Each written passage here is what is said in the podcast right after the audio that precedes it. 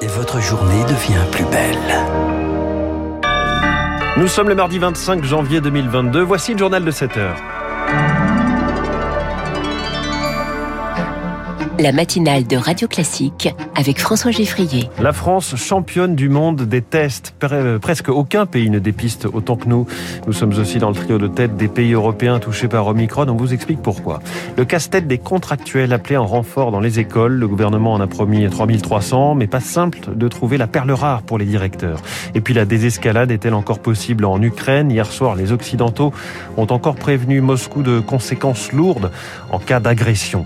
Après ce journal, 7h10. Et si cette présidentielle était une opportunité historique pour baisser les impôts de production, le MEDEF en rêve. Ce sera l'édito de François Vidal. 7h15, l'Italie a un problème. Elle aimerait voir Mario Draghi devenir président de la République, mais elle aimerait aussi voir Mario Draghi rester président du Conseil. Je reçois Alexis Karklins-Marché pour en parler. Radio Classique. La France, Lucile Bréau, est deuxième pays le plus touché d'Europe par Omicron. Juste après le Danemark et juste devant l'Italie qui comptabilise 100 000 cas par jour en moyenne, 3 fois moins que nous. Avec 3 733 cas pour 100 000 habitants sur les 7 derniers jours, nous sommes aussi désormais le pays européen à l'incidence la plus élevée. En cause, la forte hausse du nombre de tests, mais pas que, Rémi Pfister. Avec plus de 300 000 nouveaux cas par jour, la France est avec le Danemark le pays où Omicron circule le plus en Europe. Mais ce sont aussi les 2 pays qui testent le plus sur le continent, selon le professeur de santé publique Philippe Amouyel. Là, ce sont les nombres de cas qui dépendent en fait du nombre de tests qui sont faits dans chaque pays. Et également, chaque pays n'est pas à la même phase de l'épidémie. Certains sont en phase beaucoup plus précoce. Si on prend le Royaume-Uni, ils ont eu leur poussée d'Omicron il y a près de 3 à 4 semaines. Et maintenant, ils sont sur une phase descendante. Mais selon l'épidémiologiste Antoine Fallot, avec Omicron extrêmement contagieux, le relâchement des mesures barrières et le manque de prévention dans les lieux clos maintient la circulation virale en France. Les contaminations, pour 99% d'entre elles, ce sont les salles de classe, les bureaux partagés. On peut espérer limiter les contaminations en expliquant aux gens que si ces lieux qu'ils fréquentent sont particulièrement bien ventilés, ça ne pose pas beaucoup de problèmes. Depuis la rentrée scolaire, les contaminations ont bondi de plus de 50% chez les enfants. Pour les scientifiques, en l'absence de mesures fortes, la France a en fait le choix de laisser circuler le virus tout en surveillant les hospitalisations. À noter qu'on frôle désormais les 30 000 patients hospitalisés, mais les prises en charge en soins critiques restent stables. Près de 400 patients sont décédés hier, à un plus haut depuis le mois de novembre. Dans ce contexte, plus de 15 millions de Français vivent dans un désert médical. Le problème est tel qu'il y a désormais une différence d'espérance de vie de 2 ans entre ruraux et citadins. Le sujet a été abordé hier par Emmanuel Macron lors d'une table ronde dans la Creuse. L'association des maires ruraux compte bien en faire un thème de campagne. Dominique Dumont, son premier vice-président, maire de Fercé-sur-Sarthe. Le courage a manqué il y a 10 ans, même si on a libéré le nombre de jeunes capables de passer de la première à la deuxième année.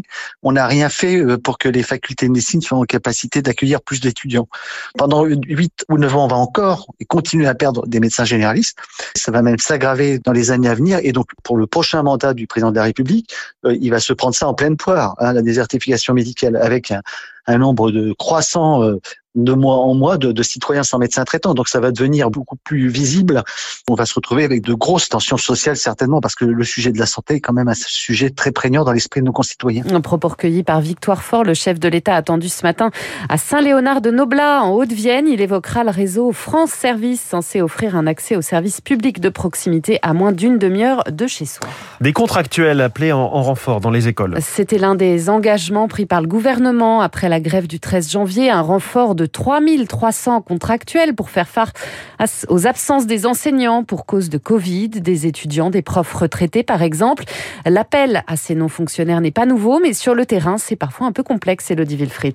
Aujourd'hui, toutes les classes ont un professeur dans l'école que dirige Christophe Doré, et c'est grâce à un étudiant en master d'enseignement qui remplace les instituteurs positifs au Covid. Il était sur une classe la semaine dernière et il est sur une autre aujourd'hui et demain. Je suis content de l'avoir. Ça permet que la classe fonctionne quasiment normalement. Pour autant, le directeur est loin d'être serein, car cette perle rare va bientôt lui échapper. Ce jeune collègue ne sera pas laissé à disposition de mon école jeudi et vendredi, puisqu'il est déjà prévu sur une autre école. Je m'attends à dire dire à des parents « je suis désolé, mais je ne peux pas accueillir votre enfant ». Impossible pour l'heure de chiffrer combien des 3300 contractuels promis par Jean-Michel Blanquer ont été recrutés depuis les annonces du 13 janvier.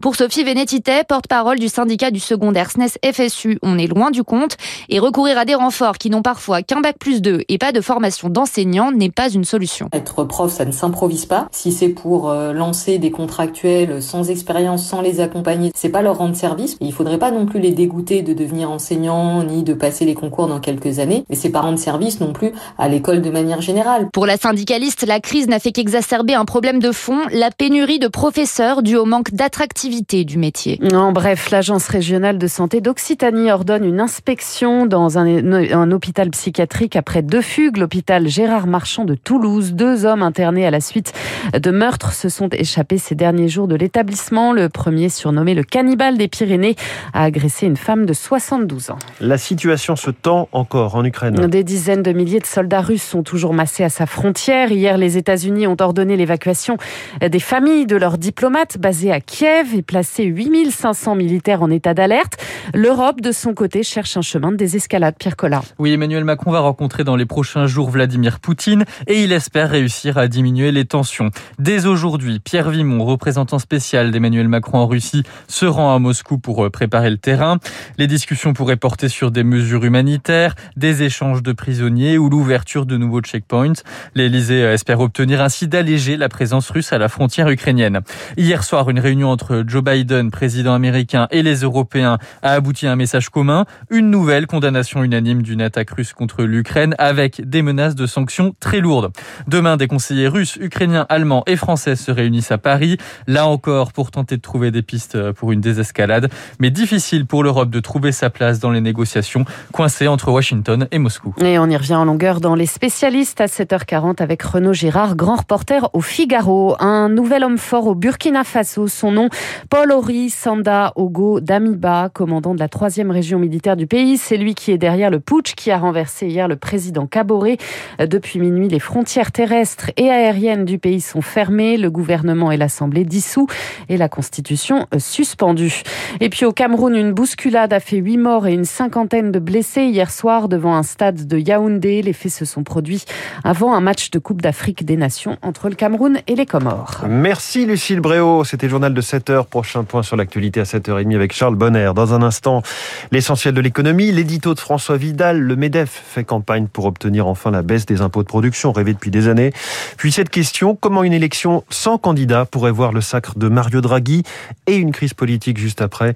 L'Italie et ses délices institutionnelles en tout cas. Discussion avec Alexis Karklins-Marché, mon invité à 7h15. Radio Classique.